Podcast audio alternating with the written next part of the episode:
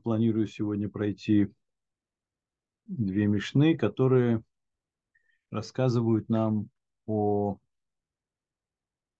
о том, э, что часто говорил Гилель, великий праведник и мудрец, за которым закрепилась одна из основных школ законотворчества в еврейском народе. Его школа просуществовала 200 лет. Такое могучее влияние. В общем-то, э, практически весь еврейский э, закон, то, как он, то, как он должен, быть испол, должен исполняться, мы приобрели как раз из школы Гилеля. И его партнер, его оппонент вечный, Раби Шамай, он вместе с ним учился у своих, э, у предыдущего поколения мудрецов, но не то чтобы их пути разошлись, ни в коем случае. Э, они изучали те же законы и в тонкостях разбирались один не хуже другого. Но акценты были проставлены таким образом, что именно то, как Гилель поставил вопрос, а как именно он поставил вопрос. Ведь вы знаете, что, наверное, нет конца у устражений, утончений закона. И требования к исполнению законов может быть чрезвычайно жесткие. И с одной стороны, ты добиваешься, скажем так, большего ощущения истины, когда доводишь до стопроцентного не то чтобы исполнение, стопроцентного, ты исчерпываешь все возможные варианты, и тогда ты полностью спокоен, либо э, закон исполняется так, что большее количество людей э, в силах его потянуть. Так вот, э, в этих оттенках э, между двумя радикальными сторонами чрезвычайно усложнить жизнь тех, кто исполняет заповеди Торы, либо же облегчить, то вот позиция Гилеля, она наиболее актуальна для всех поколений. То есть она имеет в виду подавляющее большинство еврейского народа, и поэтому э, именно его подход был взят на вооружение.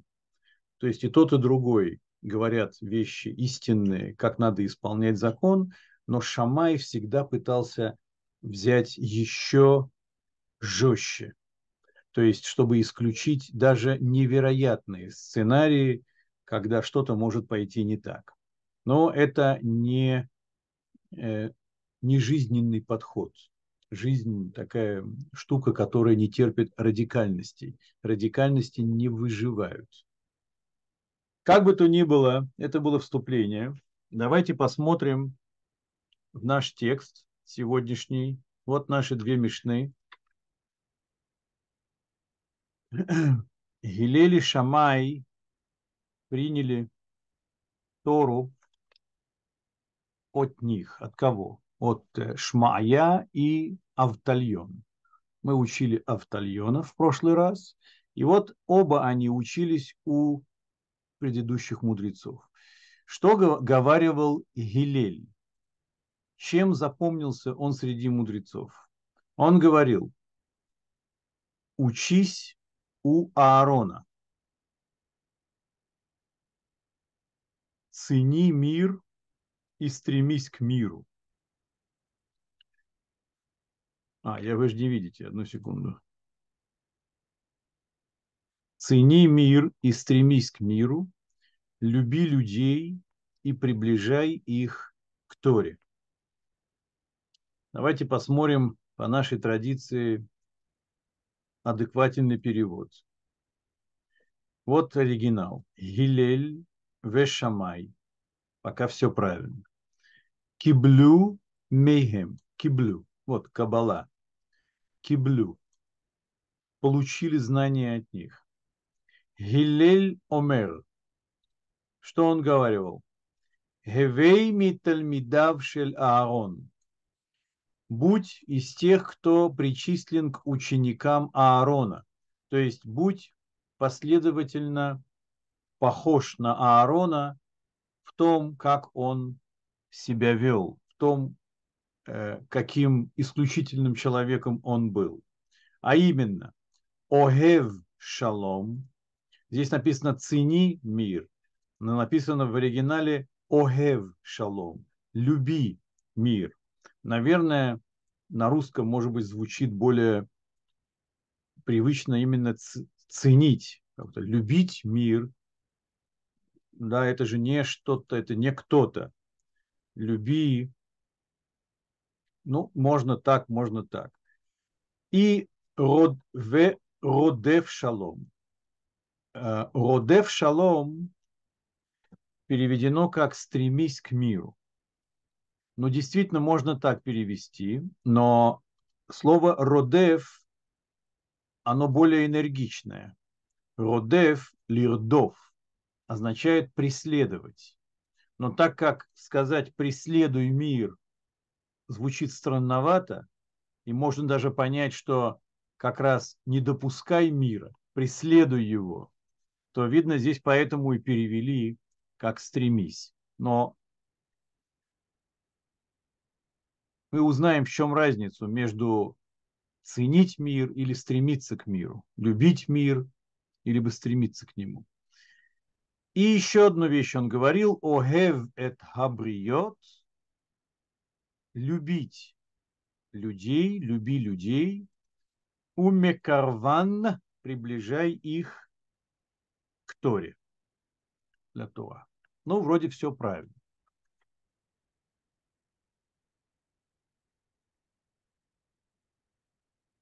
Вроде все правильно. Давайте смотреть.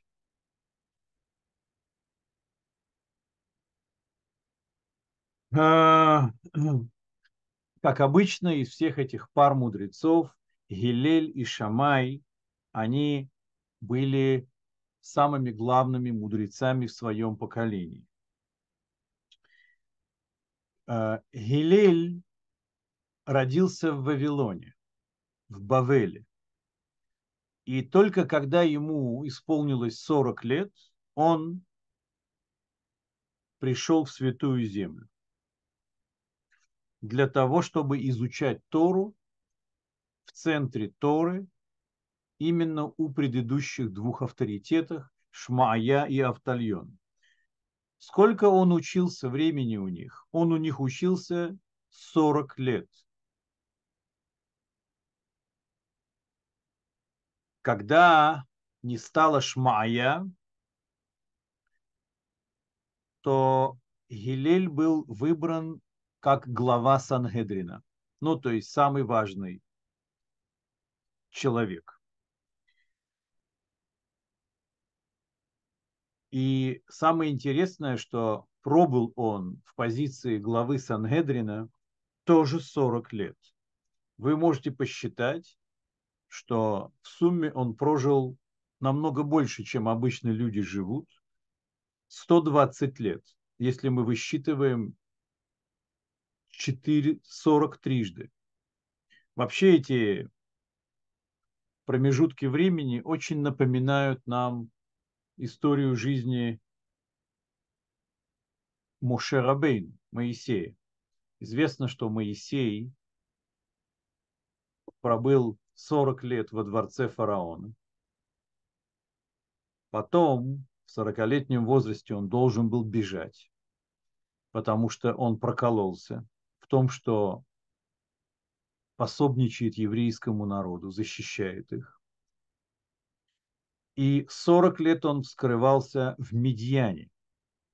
И только когда ему исполнилось 80 лет, Всевышний открылся к нему в неопалимой купине и направил его в Египет, чтобы избавлять еврейский народ. И 40 лет в пустыне закончились чем?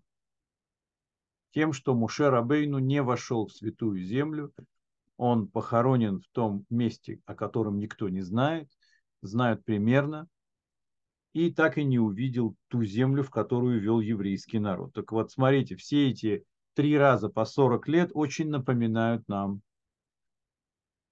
Муше Рабейн. Судя по всему, когда Гилель прожил 120 лет, это было чем-то совершенно чудесным. И многие делали параллели. Итак, он был избран в главу Санедрина не, не только благодаря своим феноменальным познаниям, потому что таких знатоков было немало, но он при прочих равных опережал всех заметно, совершенно фантастическим качеством скромности. Он был запредельно скромным человеком. Хорошо, более-менее мы поговорили о том, кто это такой. Жил он, э, он стал главой Санедрина за сто лет до разрушения храма, то есть еще до новой эры. Что он нам говорит? Учись у Аарона. На самом деле мы сказали быть учеником Аарона. То есть, если ты стремишься быть таким же, как твой авторитетный учитель, а Аарон, он э, архи авторитетный учитель для всего еврейского народа, то Э, то это и называется быть его учеником. Ну, то есть, несмотря на то, что он давным-давно его уже нет с нами, если ты хочешь быть как он, ты становишься его учеником. А, что же он говорил? Цени мир или люби мир. Это значит, что человек э, в своем сердце всегда хочет закончить все виды разногласий, все виды ссор, раздоров, конфликтов. Его не тянет к выяснению отношений. Э, ему буквально физически непереносимо, когда в мире отсутствует мир. Это такое качество, и оно есть далеко не у всех, как мы знаем мы знаем о том, что мир и стремление к миру и гармонии является чем-то истинным от пророка Захарии. У него написано в восьмой главе его пророчества, что э, нужно любить истину и мир. То есть они сказаны на одном дыхании. Истина и мир. Ну, наверное, несложно понять, почему истина и мир, они практически э, смысловые близнецы. Потому что истина, она одна. И мир – это состояние единства. Когда нет мира, это значит, что истины нет. Стремление к истине означает э, стремление к тому, чтобы все было этой истиной объяснено, чтобы все подчинилось ей, чтобы не подчиняли люди друг другу, друг друга, а чтобы все подчинились одной истине. Это такой универсальный подход, который действительно обеспечивает э, гармонию и наиболее желательное состояние как общества, так и мира в целом. Так вот, э, ценить мир, любить мир, это когда ты просто предпочитаешь мир любому конфликту. А вот стремись к миру, или, как мы сказали, преследуй мир, это значит, что не только в том месте, в котором ты живешь, там, у себя дома, или где-то в другом месте, где у тебя есть влияние изначально на положение вещей. А это значит, что тебя интересует мир везде, то есть такой универсальный миротворец. Ты знаешь, что есть где-то нехорошие э, какая-то социальная патология, нужно примерять, то ты идешь туда и примеряешь. Ну, то есть противоположное тому, что обычно мы наблюдаем в политике. Как бы то ни было,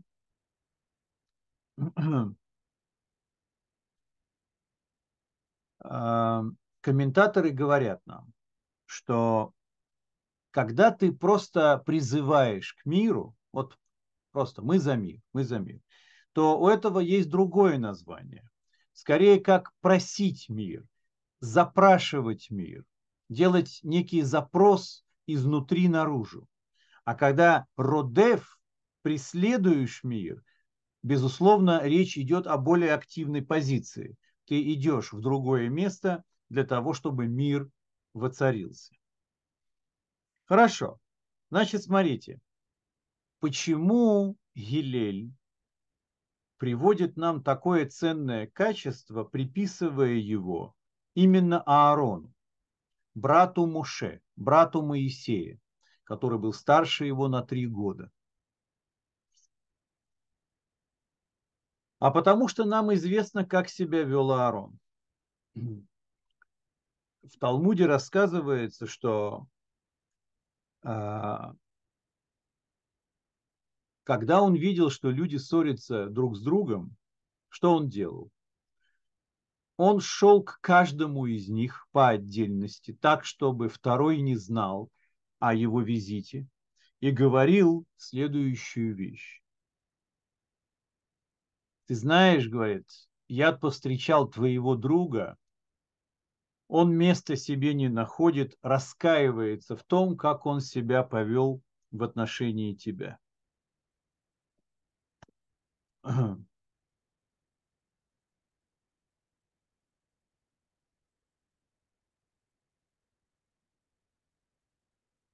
Ага. И он мне сказал, чтобы я пришел к тебе и попросил его простить. Что в конце концов он добивался этим сам. Когда они друг друга видели в следующий раз, эти два человека, то они буквально бросались друг на друга, обнимались, целовались, и все между ними восстанавливалось, как будто ничего ничего и не происходило. Вы скажете, я уже предвкушаю реплику Манефы, да, с каких это пор ради достижения, в общем-то, не жизненно важной цели не, э, разрешается обманывать. Кто еще может назвать это, такие вещи обманом? Как вы думаете, такое поведение, оно достойное или оно достойно осуждения. Ну вот по большому счету. Как вы думаете, у кого есть какая идея?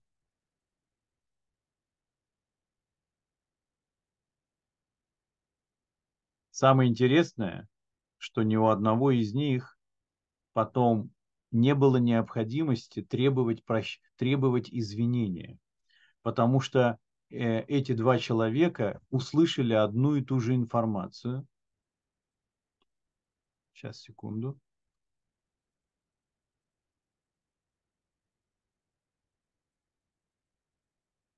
Отлично.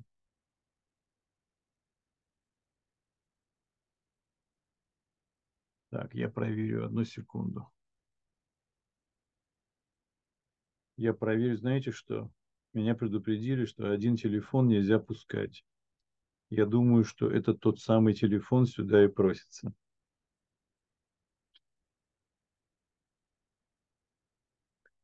Секундочку, прошу прощения, просто не хочу просто так удалять человека, если это не он. Так, так, так, так. Так, так, так, так, секунду.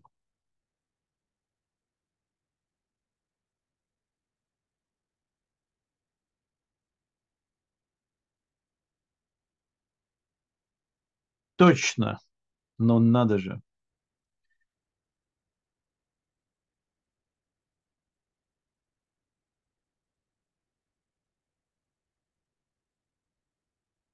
Отлично.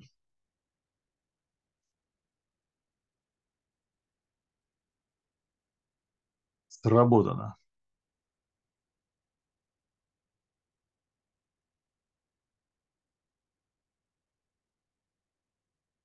Нет, нет, я проверил телефон. Мне сказали этот телефон не пускать. Думаю, если внутри себя решил любить и простить любым способом, то это не обман, а проявление решимости простить и любить. А, ну, тут Александр говорит о другой ситуации. Мы говорим сейчас о поведении Аарона, который ни с кем не ссорился. Просто он не мог видеть, как люди, которые обычно дружат, между которыми любовь и взаимная забота и уважение, ни с того ни с сего ссорятся и не разговаривают. Поэтому он таким образом дипломатичным добивался их э, чистосердечной встречи, и им не нужно было больше выяснять отношения.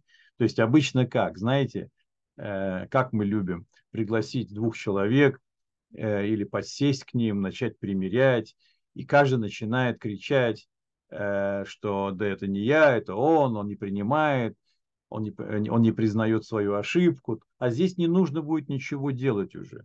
Он за них попросил прощения у одного, у другого, и то же самое наоборот. И все, они просто соединяются в прежней дружбе.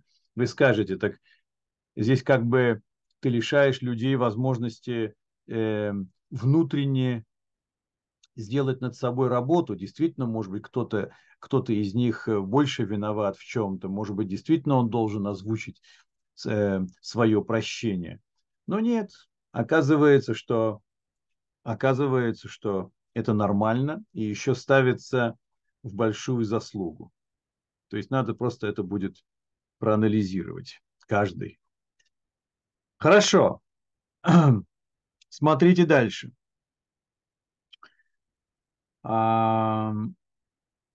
Еще Аарон, который был первосвященником, однажды случилась такая интересная история. Во-первых, э, пару слов. Откуда нам известно из Торы, что он отличался такими выдающимися качествами? А потому что, когда не стало Аарона, то написано в Торе, что оплакивали Аарона 30 дней весь дом Израиля. А когда умер Моисей, сказано, и оплакивали Моисея, сыны Израиля, 30 дней. Разницу чувствуете? Мудрецы говорят, почему у Моисея написано сыны Израиля, а у Аарона написано весь дом Израиля, чтобы подчеркнуть, что Аарона оплакивали и женщины в той же самой степени. То есть он, помимо того, что был виден и любим э, мужчинами в еврейском народе, он еще имел отношение к судьбе большого количества женщин, потому что он налаживал отношения между мужьями и женами тоже.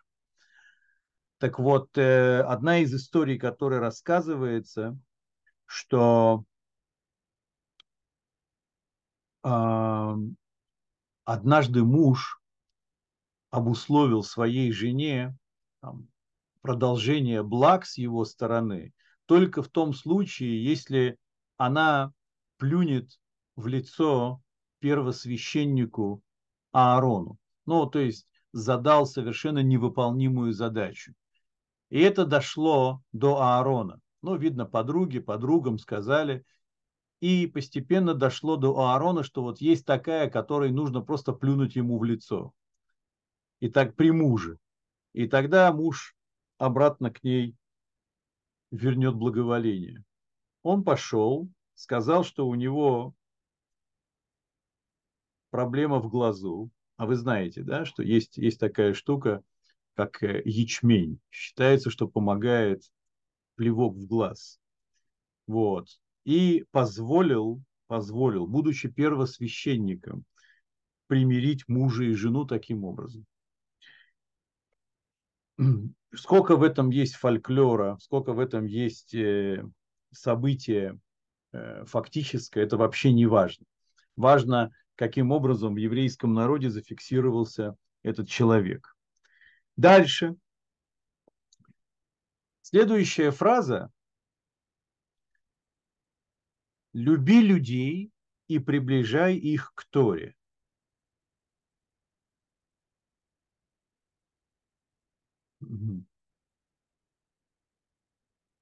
Аарон, он не только занимался примирением сторон, друзей, супругов, компаний, он э, еще был очень э, известным, как мы это называем на русском языке, он был человеком, который относился к грешникам с большой любовью. Такое качество. Когда он знал, что человек совершил какой-то грех, то он начинал проявлять к нему особую теплоту. Знаете почему? Чего он хотел добиться таким образом? Ведь понятно, что за всеми этими действиями есть большой ум, то есть есть знание психологии человека. Что психологически Аарон лечил в этом человеке? Дело в том, что в следующий раз, когда перед этим человеком возникнет перспектива грешить или воздержаться, то перед ним будет стоять в памяти образ Аарона, что если знал бы этот праведник, какими нехорошими делами я занимаюсь, он бы ко мне не подходил. Чувствуете? То есть он приближался к этим людям, грел этих людей своим присутствием без того, чтобы они знали, по какой причине. Только для того, чтобы потом у них срабатывало. Так я близок с Аароном, а так я навсегда отдалюсь от него. Уникальная совершенно вещь. Теперь а, есть мнение у комментаторов, что э, любовью своей к людям и происходит приближение к Торе. То есть желание человека раскаяться в своих нехороших делах и таким образом вернуться, вернуться к исполнению заповедей Всевышнего. Это одно из объяснений. А теперь, теперь, есть такие, которые говорят, что вот эти две фразы цени мир и стремись к миру, и эта фраза «люби людей, приближая их к Торе», они не, не совсем связаны друг с другом. То есть на самом деле эта цитата от Гилеля идет. Гилель говорил эту вещь.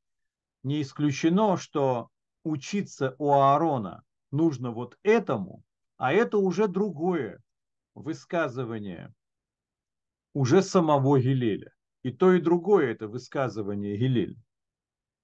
Вот. Дело в том, что если мы внимательно присмотримся к этой фразе, приближай их к Торе, то мы услышим здесь акцент на то, что не Тору нужно приближать к людям, а их приближать к Торе. В чем разница? Разница очевидна, что Тора стоит на своем пьедестале. Тора стоит на своем незыблемом месте. Ее а, требования весьма и весьма многогранны и непросты.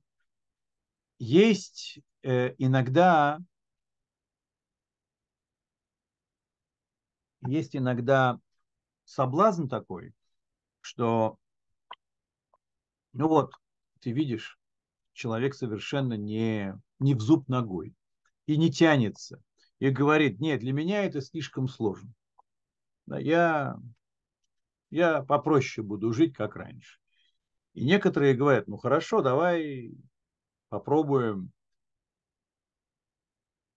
не, не так строго, попробуем, что можешь. И в конце концов э, рождается такое э, явление, как реформистский иудаизм, например. Наверное, вы слышали. Это не что-то такое, э, чем следует гордиться. Это такой феномен, который возник исторически, когда большое количество евреев оказалось в Америке, и они и так уже были людьми, отошедшими от такой сермяжной традиции. Это были люди, э, эмигрировавшие из России, из Европы. Это люди, которые переехали от катастрофы, э, успели. Эти люди э, уже не были сильны в практическом иудаизме. Но совершенно очевидно, что они не собирались забывать о том, кто они. И постепенно утвердился некоторый подход, который говорит, что, друзья, ну все, как бы, 20 век на дворе, и запреты, которые есть в Торе, ну, например, шаббат или даже кашрут, это вещи исторические, касались определенных эпох, мест. Э, не может такого быть, что э, как бы, нельзя ездить на машине. Ну, что это такое вообще? Не было машин, поэтому нельзя было в шаббат э, ездить на машине. Сказать, что это порождение запрета на зажигание огня, можно, конечно, но это так, это, ну, в Торе же не сказано. И так далее. Людям захотелось жить э, по-американски, оставаясь при этом людьми хоть какой-то традиции у реформистских э, евреев есть традиция, у них есть бармитсвы, они празднуют. Вот. Э, у них есть чрезвычайно облегченный э, вариант перехода в еврейство. Но они при этом не говорят людям, что их не примут в ортодоксальном иудаизме за евреев. Они об этом забывают сказать. И люди с удовольствием в большом количестве, без всяких усилий, такие как, не знаю, это певица Мадонна, да, ну как бы, ну, взяла и вот у них она, там, не знаю, за очень короткий срок себя объявила еврейкой.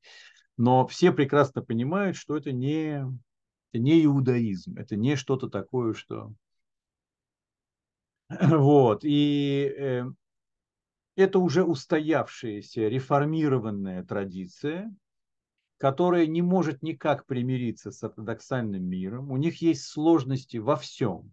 Не говоря уже о том, что из-за того, что у них бракоразводный процесс, он совершенно не тот, э, который должен быть по Торе, то, а значит, и есть большие проблемы жениться уже на друг на друге. То есть это люди, которые не идут по закону Торы. Целая история, короче. Почему я о них вспомнил? А, потому что это и есть приближать Тору к людям. И любовь твоя к человеку не в том заключается, что ты для него сделаешь его обязанности проще, а что ты именно из любви к нему прокладываешь для него путь к настоящей Торе. Вот что здесь в том числе подчеркивается интерпретаторами. Итак,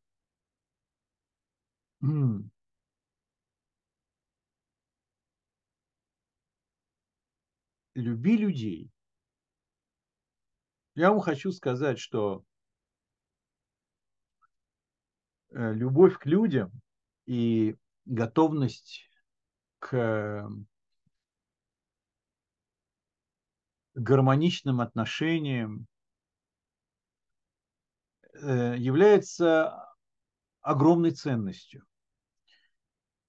Любая гармония, а отношения мирные между людьми – это гармония, является тем местом, э, в которое не проникает порча, не проникают беды, не проникает напасть. Чем более слаженно работают люди вместе, тем больше они смогут добиться, и тем защищеннее они с точки зрения духовной в этом мире. У нас есть подтверждение.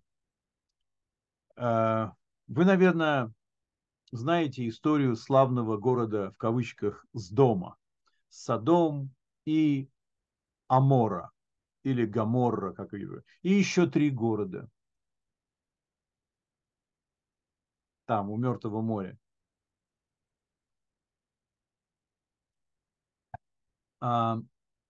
Почему не было пощады в их, в их отношении? Почему э, такая горькая расплата была за тот вид э, человеческого общежития, которое они вели? Известно, что у них на как лозунг, что ли, их общежитие было запрет на помощь друг другу, запрет на прием гостей, запрет на любое участие в жизни другого человека. И как только туда проникли разного рода грехи, связанных с ориентациями нетрадиционными, то не было никакого шанса им устоять, потому что разрозненность между людьми, она готовит их погибель. И они все были сметены с лица земли. Только Лот с его семьей, будучи племянником Авраама, ему удалось спасти спастись. Хотя, в общем-то, наверное, заслуг было немного. Один тот факт, что он там жил и не уходил оттуда, о многом говорит. Так вот, а у нас есть другой случай. У нас есть случай Вавилонской башни. Вавилонская башня, друзья, это вызов человека Всевышнему. Как сказано, построим нам башню и сделаем себе имя. Большая очень группа людей собрались для того, чтобы остаться вместе и вместе расти до небес. Этот проект был не совсем встречен по-доброму Всевышним, но обратите внимание, эти люди не были уничтожены. Этих людей не постигла участь даже поколение потопа. Поколение потопа было уничтожено, потому что там бытовали все три смертных греха. И разврат, и идолопоклонство, и кровопролитие. Здесь, в общем-то, э, тоже был некий смертный грех. Почему? Потому что люди полностью отвернулись от Всевышнего, заявив, что у нас будет свое имя. И есть много мидрашей у мудрецов, там, где они доказывают, что они, в общем-то, хотели чуть ли не объявить войну самому Творцу. То есть такие богоборцы были. Так вот, почему они не были уничтожены? А потому что они были все близки друг с другом. Их проект ради которого они собрались, настолько их сплотил, что порча не работает на них. Более того, как э, на глубине изучения Торы рассказывается, что они, в общем-то, что сделали? Они же сделали первое подобие святого города Иерусалим, там, где есть город, а есть башня это своего рода антенна, принимающая сигнал. Они хотели принимать сигнал из бесконечности, минуя обязанность подчиниться Творцу. То есть они как будто бы знали технологию, как добывать энергию из Вселенной через эту самую длиннющую трубу, как Останкинская башня, тут недалеко стоит. И при этом внизу, чтобы город питался этой энергией. Так вот, почему они не были э, казнены за это? Почему? Да потому что единство защищает. Так вот, друзья, что еще?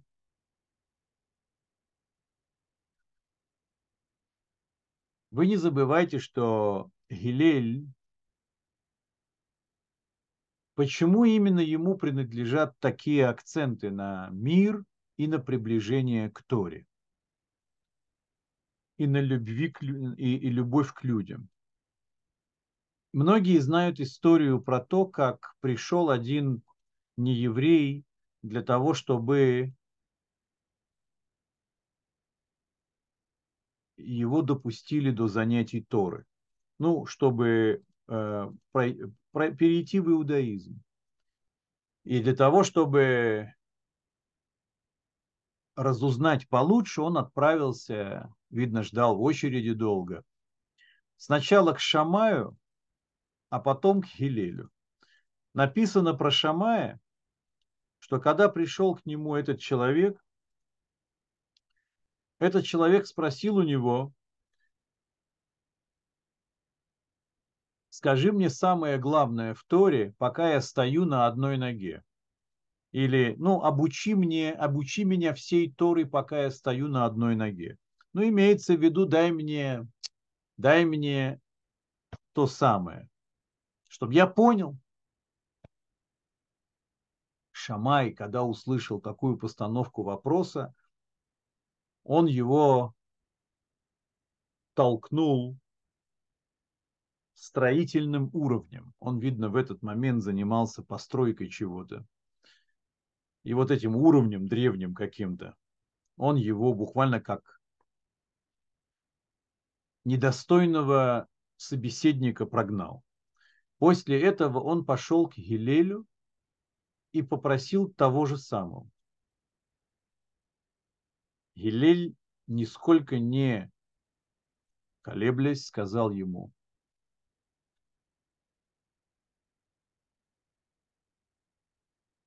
то, что ты ненавидишь, не делай другому. А все остальное – комментарии. Да. Это еврейское изложение так называемого золотого этического принципа, в христианстве он звучит «делай другому то, чтобы ты хотел бы, чтобы делали тебе». В иудаизме так не говорят. Говорят «не делай другому того, чего не хочешь, чтобы делали тебе». С точки зрения практической работает только второе. Первое обречено на провал, потому что не все, что нравится тебе, нравится другим.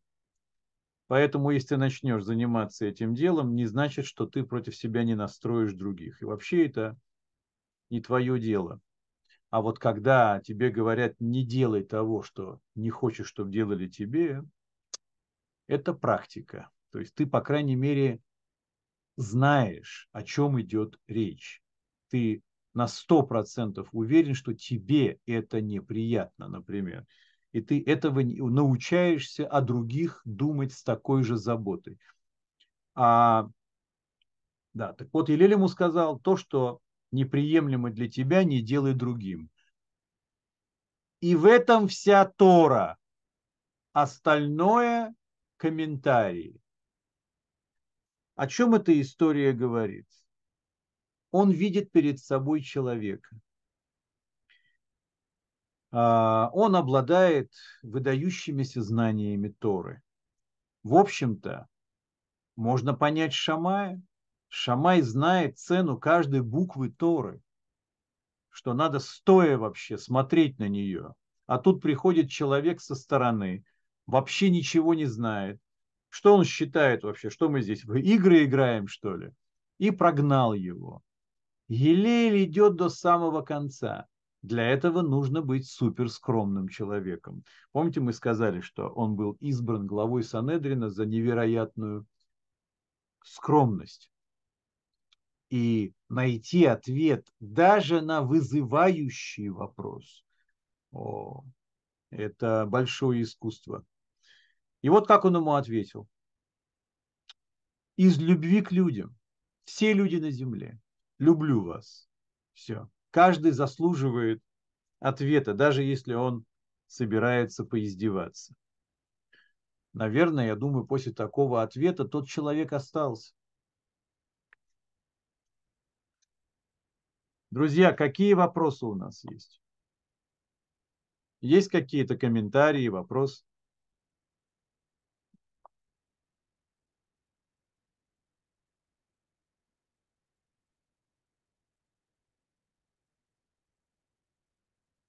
Что-то я сегодня не вижу от вас вопросов. А.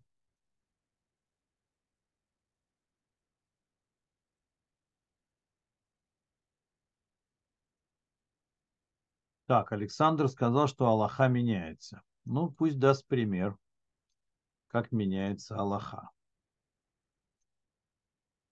Ну. Она меняется примерно как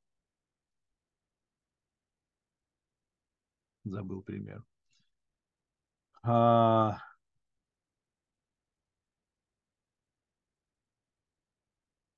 В Аллахе э, может меняться, знаете что? В Аллахе меняются, могут поменяться теоретически только лишь те слои исполнения заповедей, которые не затрагивают сам закон. То есть есть вещи, которые определены раз и навсегда.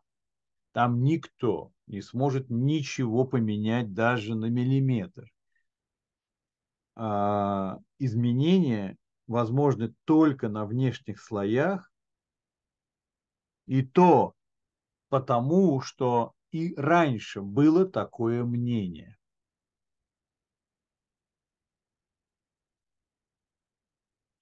Хорошо.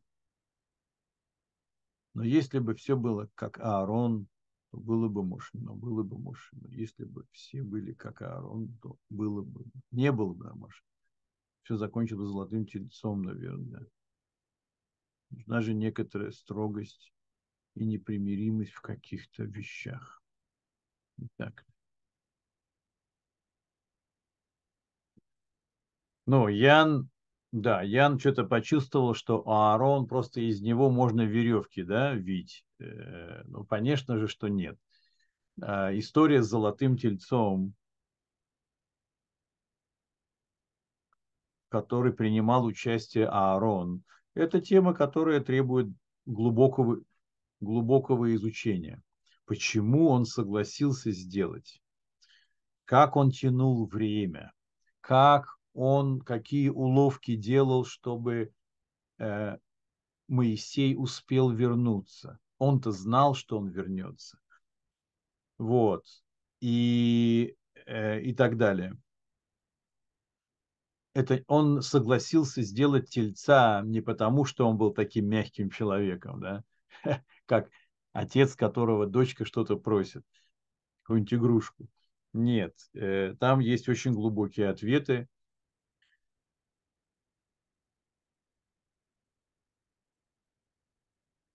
не делай это запрет.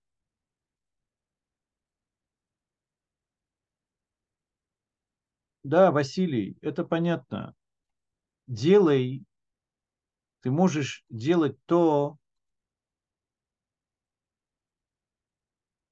ты должен делать то, что хорошо для другого. Но иметь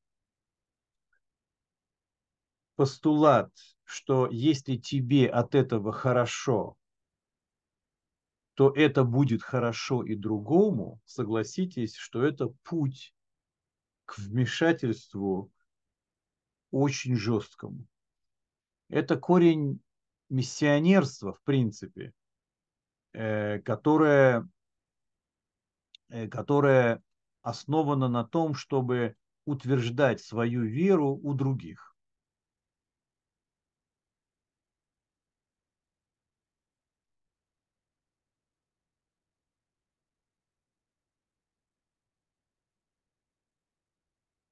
Э, делать.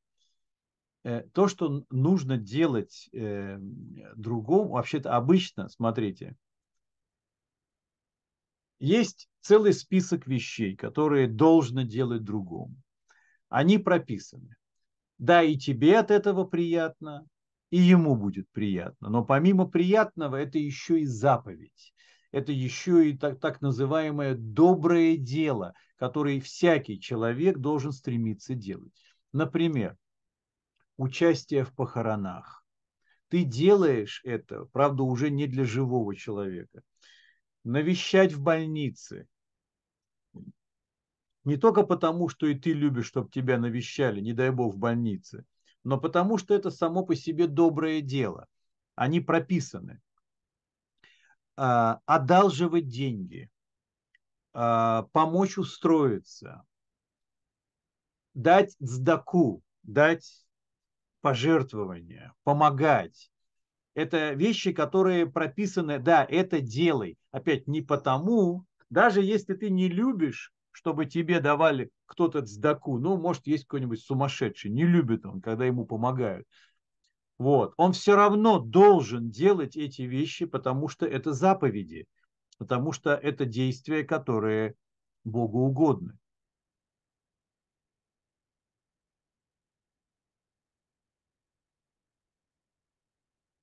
того, что не нравится, меньше, чем того, что нравится. А...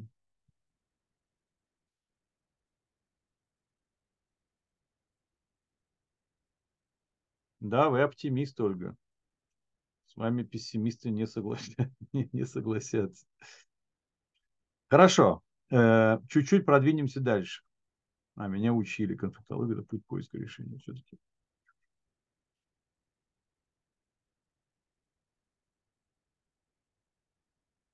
э,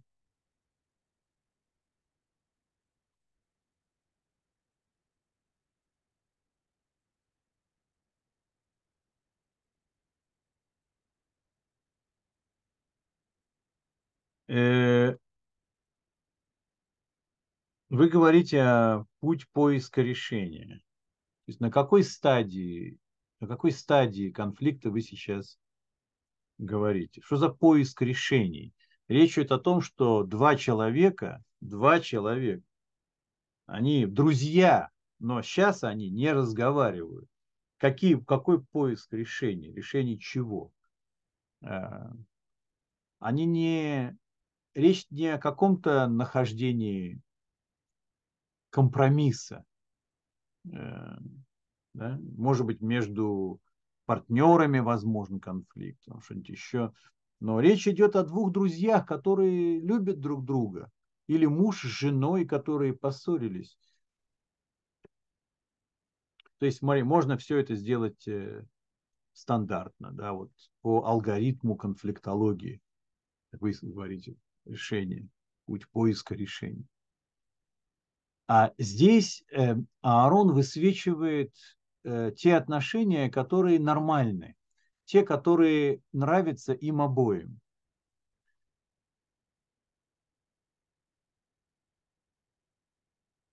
И для того, чтобы не дать такому э, феномену, как дружбе, пострадать, то вот Аарон шел на такого рода, как вы говорите, вмешательство.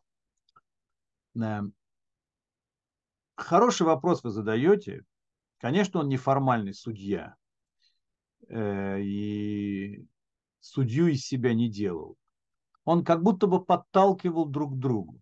Это как, знаете, есть э, ролики такие, кто-то мне прислал однажды, э, как там вот молодые люди, видно, на первой встрече или там на какой-то, на ранних встречах, еще они друг друга не дотрагиваются друг до друга. И они сидят, и парень кладет руку на скамейку за девушкой, но не трогает ее. Ну, потому что, видно, боится сделать вот этот э, первый радикальный шаг на, на сближение. И э, есть человек, который подмечает эти вещи, и он помогает положить ему руку. То есть он берет его руку и кладет на нее. И получается, что что он делает? Понимаете? Это немножко похоже. То есть, может быть, она уже этого ждет давно. Он хочет этого сильно. И вот так это может продлиться непонятно сколько. И э, из этих роликов понятно, что все довольны оказываются. Я не думаю, что это постановочные ролики, потому что это все-таки как-то, не знаю, может постановочные. Представьте себе, что не постановочные. Вот. Э, примерно подтолкнуть друг другу. То есть эти люди, им нехорошо друг. Сейчас, секунду, мой сын звонит. Угу. Алло. Да, меня... Я не знаю. У меня урок сейчас, Менечка. Позвони Арику. Позвони ему. Май.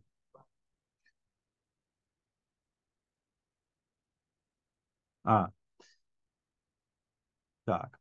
Друзья, узнав, что они не извинялись перед друг другом, обвинят Аарона в обмане. А Аарону не скажут, так как он авторитет, а нам. А вот пригласить их на встречу и объяснить им, что они не так друг поняли это получалось. Я не знаю, друзья, на, на уровне практики это же ни, ни, никак, никакое не правило, правильно? С одними сработает так, с другими сработает так. Э, вот если пригласить их на встречу, для этого надо, чтобы они оба выразили готовность прийти на эту встречу. Если один э, обиделся на другого, то зачем им нужны опять этот третейский судья? Речь идет о полюбовных отношениях. Да? Люди, в общем-то, любят быть друг с другом. Они просто находятся в ссоре. Вот и все.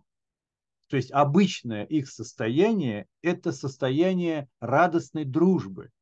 Так он подталкивает обратно к этому состоянию. Э, если они э, э, в том-то и дело, что почему это они друг другу будут говорить про э, посредничество Аарона. Ведь то, что их соединило, это их личные внутренние, внутренние отклики в душе. Он услышал, да, что тот переживает, и тот услышал, что он переживает. И теперь, когда оба снабжены этими, э, этими знаниями, они увидят друг друга, и у них нет основы больше не разговаривать. Вот и все. Э, он услышал, да, что тому некомфортно, а этот услышал, ну и все. Вот на таком уровне. Мы не можем делать далеко идущие, наверное, выводы практического характера. Вот. И мы дали вот такое описание Аарону из еврейских источников. Теперь Давайте попробуем взять вторую мишну. Вторая мишна, это уже 14 мишна первой главы. Тот же самый Гилель продолжает и говорит. Известная мишна. Она цитируется в разных антологиях афоризмов, там, известных высказываний и так далее. Если не я за себя, то кто за меня? Так. Им эйн они ли, да, если не я для себя, ми ли, тогда кто для меня? Кшаанила ацми, но когда я только для себя, то что я? И если не теперь, то когда? Если не я за себя, то кто за меня? Согласитесь, что трудно найти более расфокусированное высказывание. Э, тут преднамеренно оставлено большое место для э, трактовки.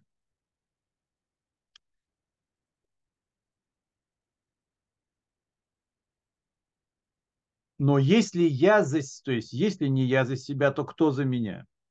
Теперь рефлексия номер один. Но если я только за себя, надо добавить здесь, то чего я стою? Правда, у всех возникают свои трактовки. И если не теперь, то когда? Загадочная мешна, очень известная. Давайте смотреть. Давайте смотреть.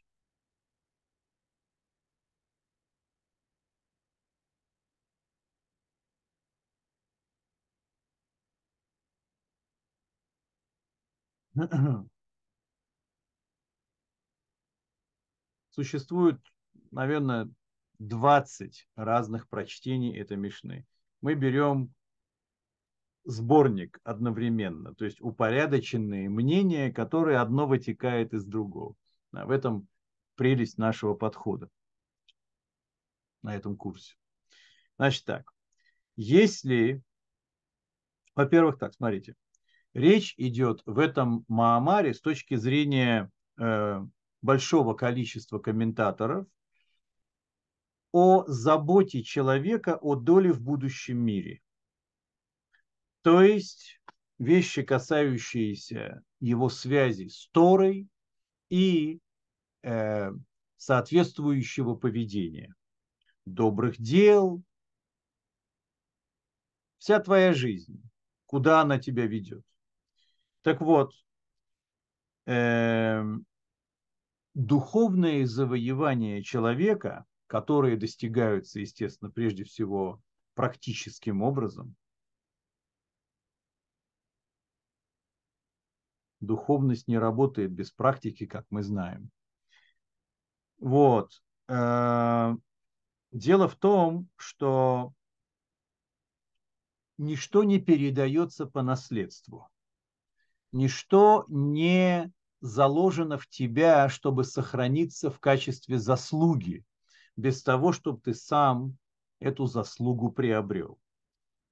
И ты не можешь получить, ни в подарок, ни по наследству.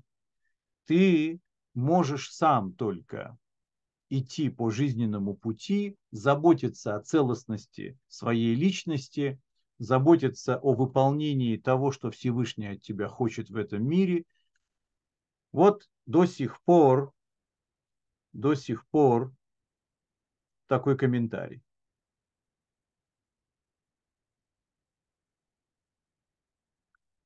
Тут даже добавляют нам в Талмуде, что даже если ты кого-то научил исполнять заповедь какую-то, объяснил, как правильно себя вести, в общем-то научил, поставил человека на праведный путь, но сам ты это не делаешь, то у тебя нет заслуг от того, что ты кого-то этому научил.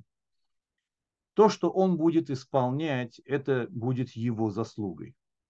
Вот если ты сам исполняешь все это, и при этом, глядя на тебя, люди стремятся к такому же, то это приплюсовывается. Э, это прямое воздействие на людей именно потому, что сам ты эту заслугу для себя заработал. Окей. Но когда я только для себя, видите, тут за себя. Выражение ле от СМИ, в общем-то, это скорее для себя. Но из того, что написано здесь, что если я за себя, то кто за меня, это более логично, чем если мы перевели, если э, не я для себя, то кто для меня. Ну, где-то это похоже, но где-то есть оттенок немножко иной. И в плане того, что мы сказали до сих пор, забота о доле в будущем мире и достойно прожитой жизни, и только твои собственные усилия и поступки сформируют заслугу, мы получили из первой фразы из трех. Но тут возникает вопрос что если я забочусь только о том, чтобы самому удостоиться заслуг, а,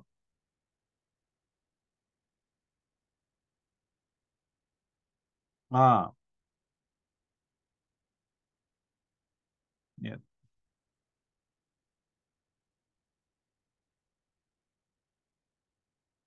Давайте скажем так. А,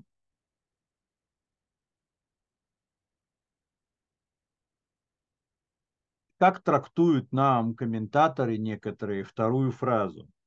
Но если я за себя, то есть даже когда я стараюсь заработать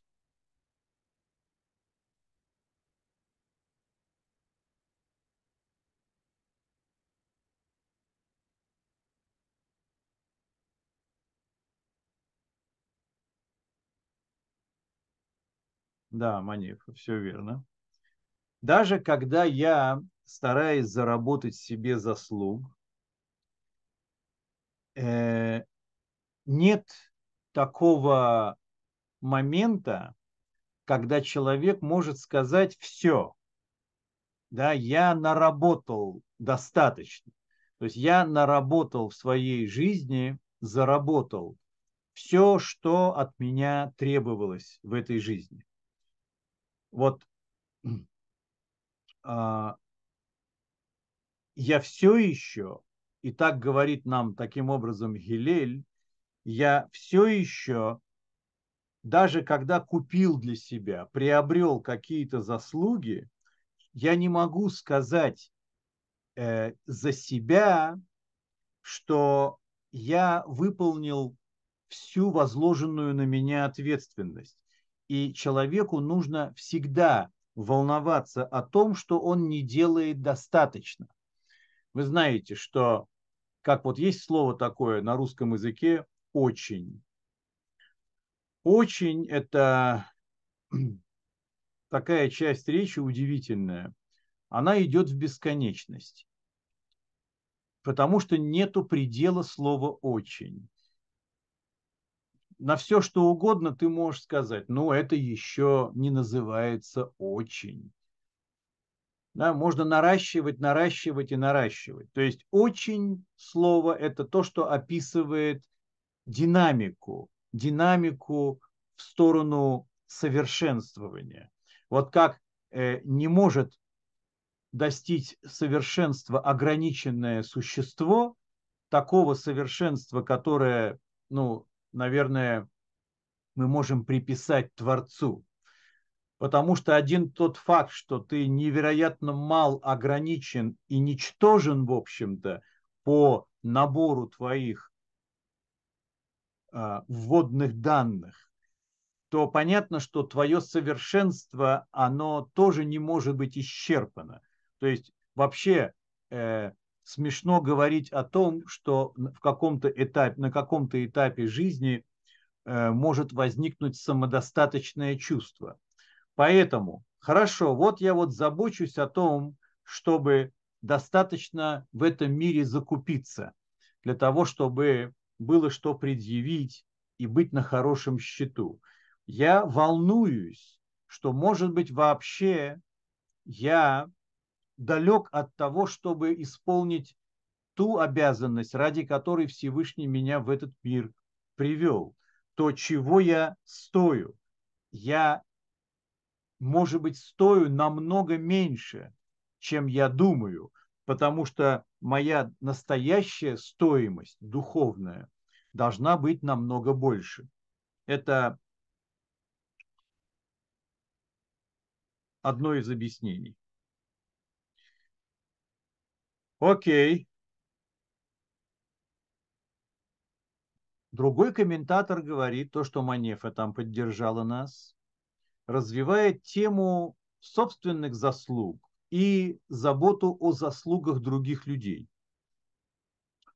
То есть, да, действительно, я только я являюсь источником моих заслуг.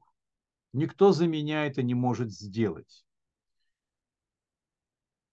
Однако этого недостаточно прожить жизнь, думая только лишь о своем пути. То есть как будто бы вот миллиарды одиночеств входят по миру, и они э, лишь э, связаны единичным каналом со своим источником. Нет, э, ты находишься среди большого количества людей, в том числе и для того, чтобы помогать другим людям э, тоже добиваться этих самых заслуг, с которыми не стыдно будет оказаться перед судом. Должен помогать другим людям приобретать правильные качества, настраивать их на добрые дела, давать личный пример, поддерживать советом и так далее. Вот. Но так как здесь речь идет, конечно же, об отношениях между человеком и Всевышним, то остаться черствым и не проявлять эмпатию в отношении человека, который стоит точно на неправильном пути, это неправильно. И об этом как раз есть э, наше второе речение с точки зрения одного из э, больших комментаторов. Я не настолько важен с набором своих заслуг, если я не участвую в более глобальном проекте и в результате ко Всевышнему благодаря моим усилиям направляются и добрые дела или исполненные заповеди других людей. Знаете, откуда берется такая вторая идея? Ведь индивидуализм, который подчеркнут в первом речении. Если не я за себя, то кто за меня? Прямо вот индивидуализм, индивидуализм. Он перечеркивается второй фразой, что ведь в конце концов я не могу запереться в футляре и заботиться только о своем будущем мире. Потому что если я так делаю, то как будто бы я не понимаю, ради чего Всевышний сотворил весь этот мир – я должен заботиться и о его планах тоже. И в его планы, в его планы входит как раз, что а, чтобы все люди на земле служили ему. Да? Тора обращена ко всем людям на земле. Поэтому, если ты не помогаешь э, людям в служении, то ты избегаешь акцента, который есть здесь во второй фразе. То, чего я стою.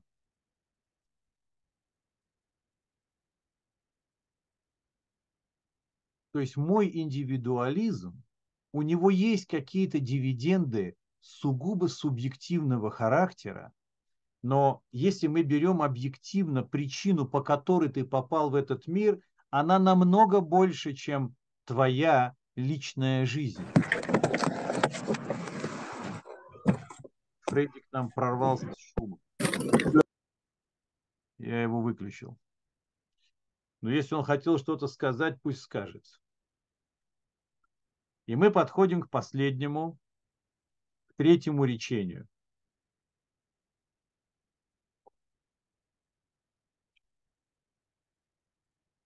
Если не сейчас, и если не теперь, то когда? Обратите внимание, здесь добавляется временной параметр. Это параметр индивидуализма, это параметр коллективизма, это параметр времени а и вместе с временем настоятельности. Настоятельность этих двух вещей. Что нам говорят наши друзья?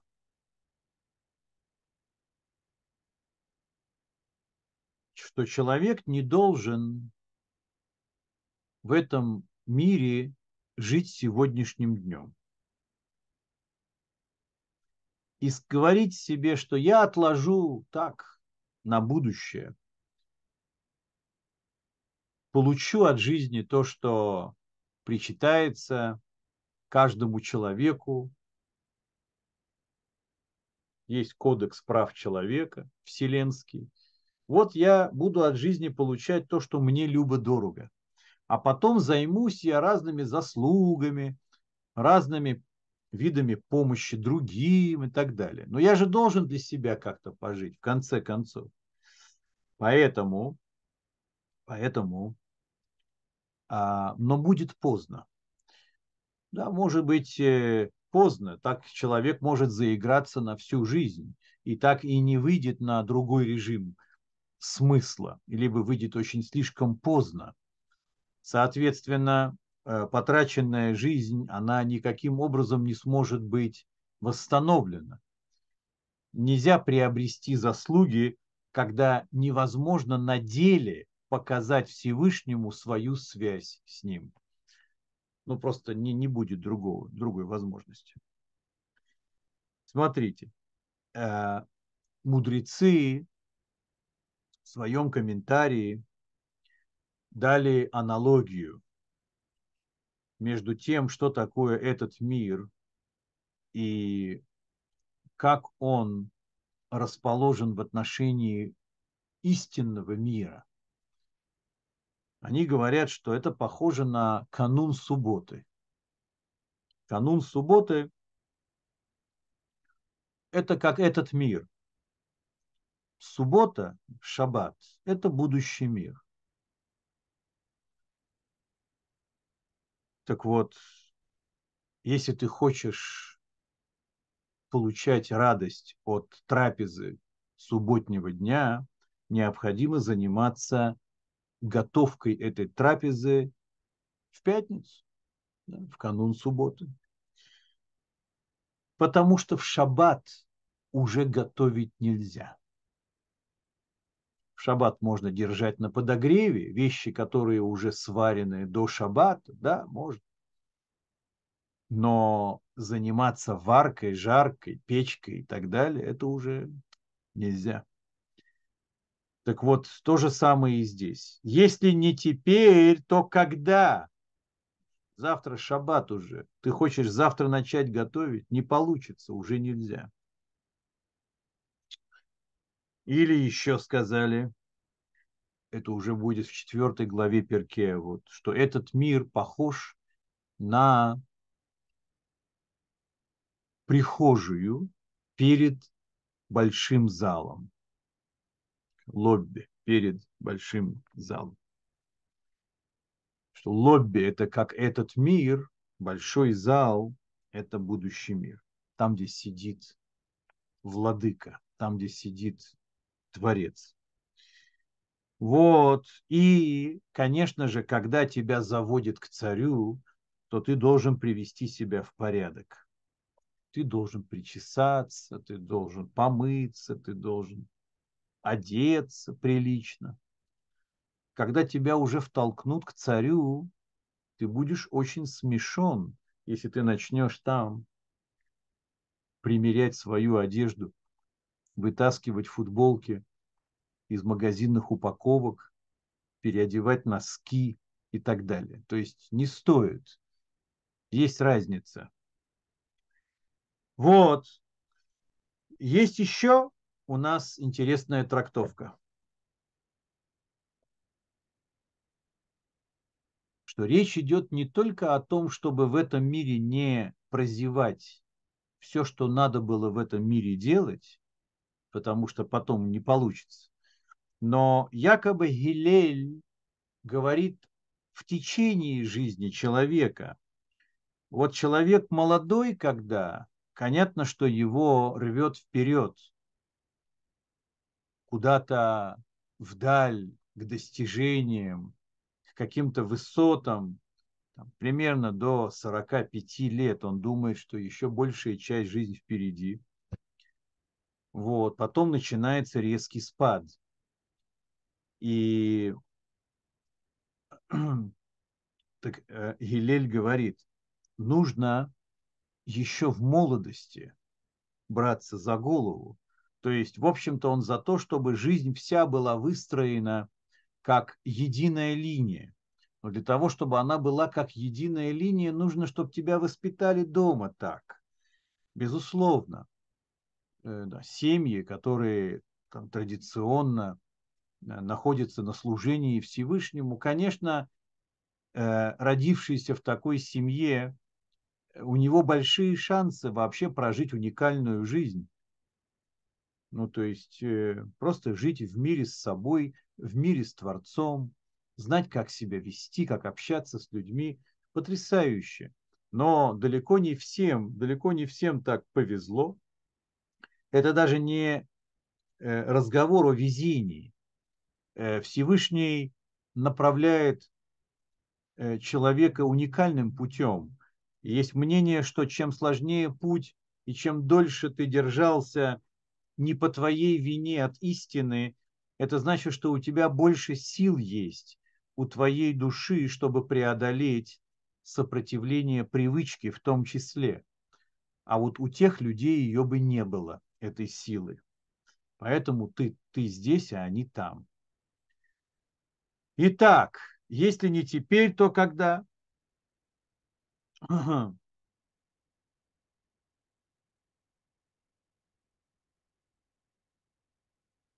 Вы знаете, как мы обычно у нас будет еще а такая мешна, где написано, что не говори про Тору, да, когда освобожусь, буду учить, учиться, потому что ты можешь не освободиться.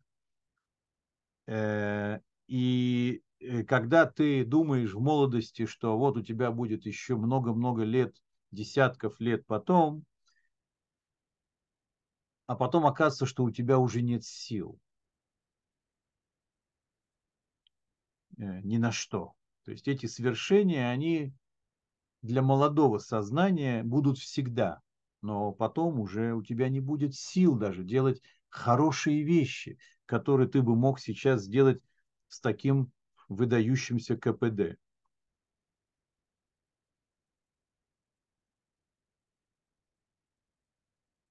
Так, Манефа.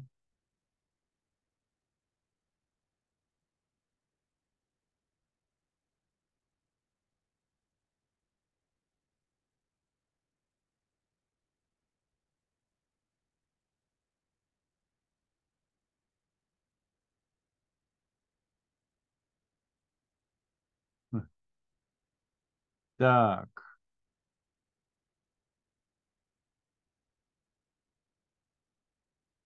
А,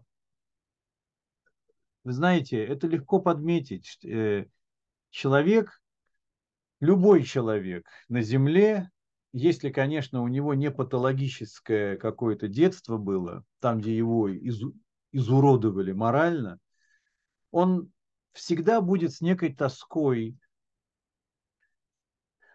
наблюдать за удавшейся в, в плане цельности и благородства чьей-то жизни. Вот он будет видеть перед собой человека благородного, с хорошими качествами.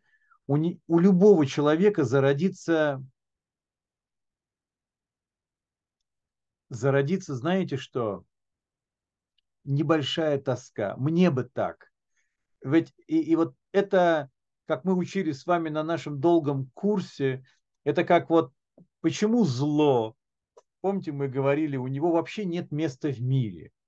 И, и человек никогда не смирится с наличием зла, не только потому, что это рационально противоречит великому благу Творца. С этим мы с вами справлялись, там дали шесть теорий теодицеи. Есть хорошие теории, но все равно после всех этих теорий остается осадок. Ну не должно быть зла в этом мире. И мы тогда решили, что оно и его и нет. Зло – это отсутствие добра. Соответственно, если ты вносишь лепту, свет зажигаешь, как мы говорим, маленькая спичка прогоняет всю тьму из комнаты на какое-то время там всего-то там вот такая головка спичечная, и ты видишь, как все озарилось светом, потому что тьма – это отсутствие света, но к свету тянется любая душа. Поэтому вид благородного, много успевшего в жизни человека вызывает досаду, э, что я не такой. Даже у бандитов, я думаю. Хорошо. Не говоря уже о людях обычных. А... Но да. Но напрямую атаковать людей в их бессмысленной жизни – это безнадежная обычная вещь. Люди, особенно люди 21 века, они все должны глотать только в сладкой обертке. Ну, либо у него есть э, характер какого-нибудь радикального толка, да, там могут воспринять такие вещи. Но таких людей мало. Итак, давайте начнем, э, начнем подводить итоги.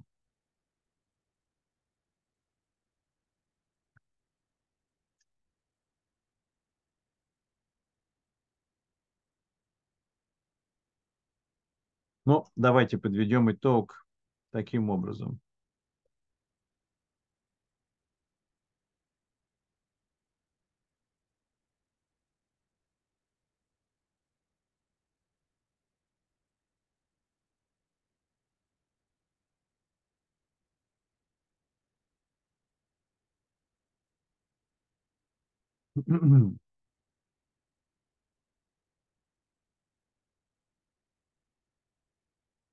Сейчас, одну секунду.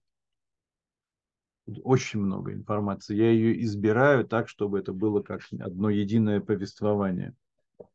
Вот у меня еще две книги есть, но там я не нашел каких-то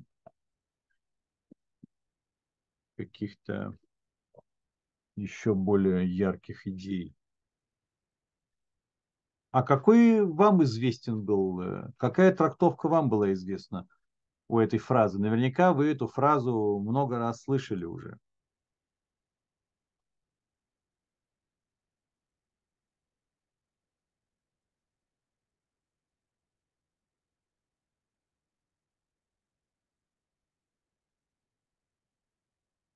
Давайте сложим все эти три вещи воедино.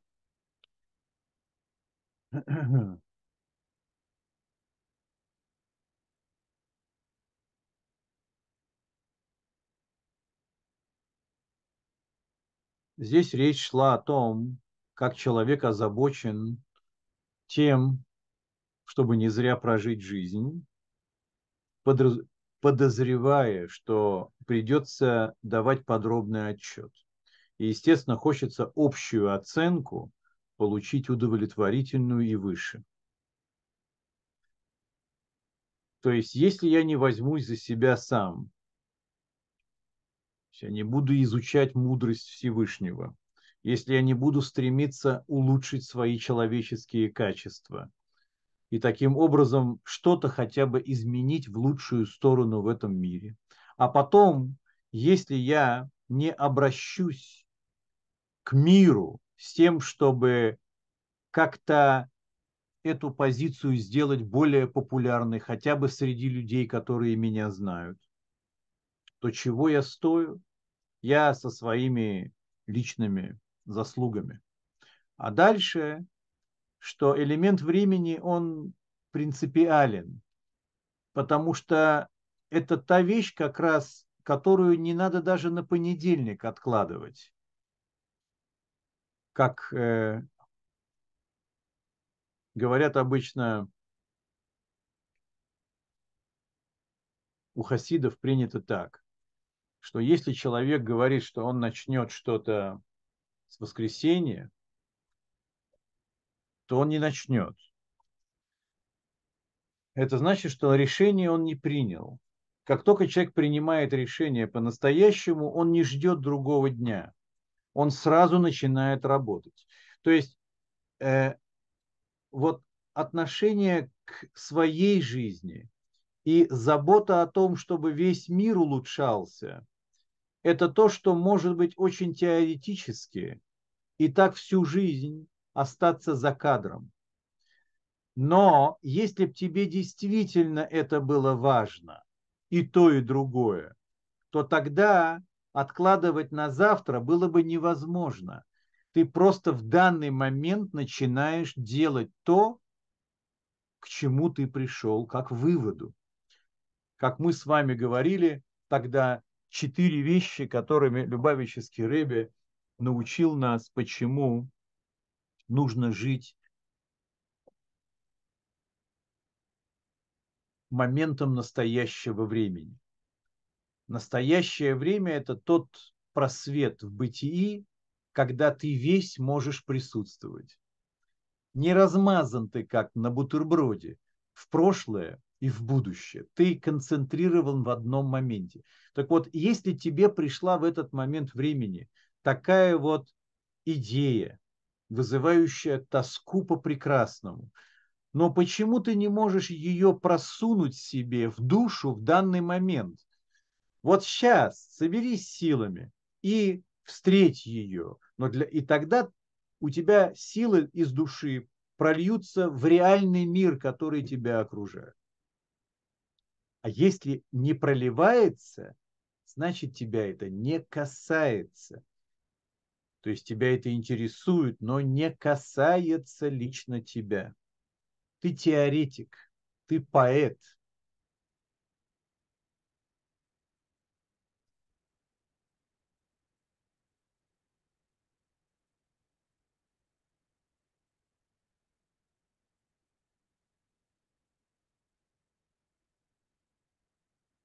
О. Что значит? Что можно делать? Что можно делать Ноах для других? Но, слушайте, я перечислял вам список целый вещей, которые универсальны. Да, э, э, здесь, когда э, человек болеет, надо пойти его навещать. Надо просто взять это не как, не как жест доброй воли. Надо просто себе сказать, что я исполняю заповедь. Да? Это э, те дела, э, которые обеспечивают как раз долю в будущем мире. Это в том числе да, примирение между мужем и женой. Ты видишь, какая-то там пара враждует, хотя хоп, и, в общем-то, они друг друга любят. Но почему не, не воспринимать это как вызов? Тем более, как учит нас Бальшем, то все, что видит человек в этом мире, обращено к нему. Тебе иначе просто не показали бы того, что ты видишь. Это же не случайно все. Так вот, когда ты становишься чувствительным к таким вещам, то это значит к тебе обращено повеление. Не пропусти этот момент. Знаете, как бывает, что мы пропускаем какую-то хорошую реплику или хорошую реакцию на что-то, потом не можем заснуть. Какой же я все-таки балбес! Как красиво можно было выйти из этой ситуации. Почему я не сказал ему это? Да, почему я все время это трушу, тру... А тут то же самое. Если ты видишь, что ситуация взывает к твоей реакции, и эта реакция входит в заповеди, да, это что-то такое, что э, ты делаешь лучше этому миру. Вот человек попал э, в больницу куда-то. Помимо того, что ему одиноко, и ты ему скрашиваешь это. Еще считается, что ты отбираешь а, у него, не, не заражаешься, но ты забираешь у него дюжую долю страданий. А, ты облегчаешь ему болезнь.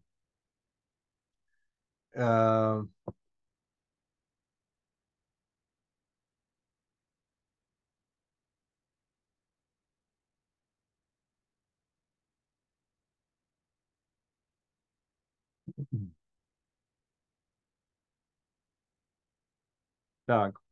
И что он сказал, Игорь?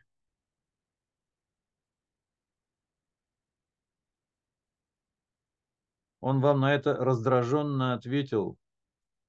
А, хорошо.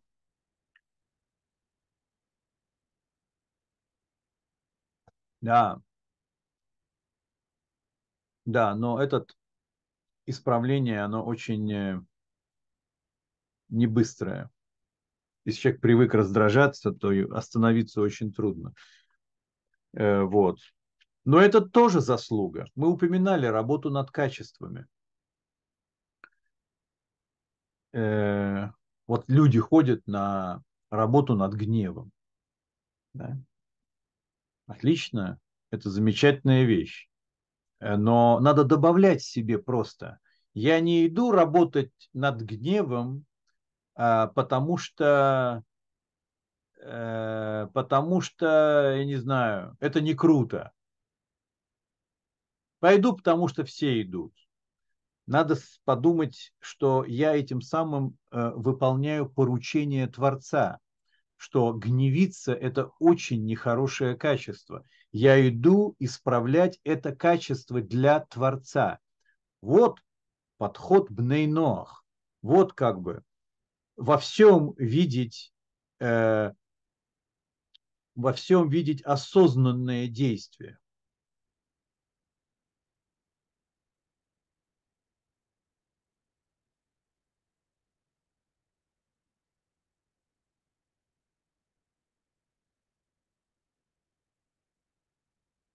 Да, да, вероятно. Сегодня Манифа сказала много очень ценного. Так.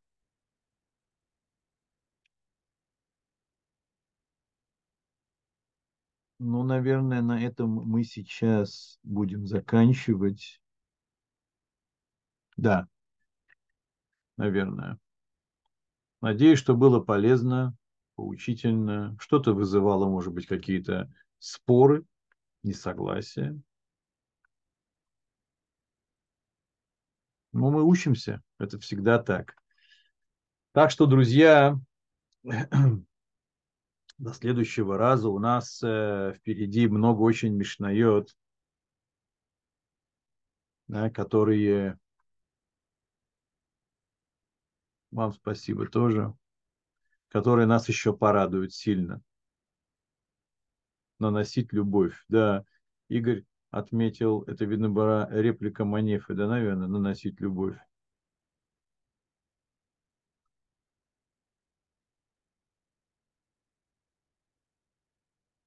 Кто сказал наносить любовь? А, а, нет, Александр сказал. Хорошее выражение. Да, до свидания. Всего хорошего. Живите,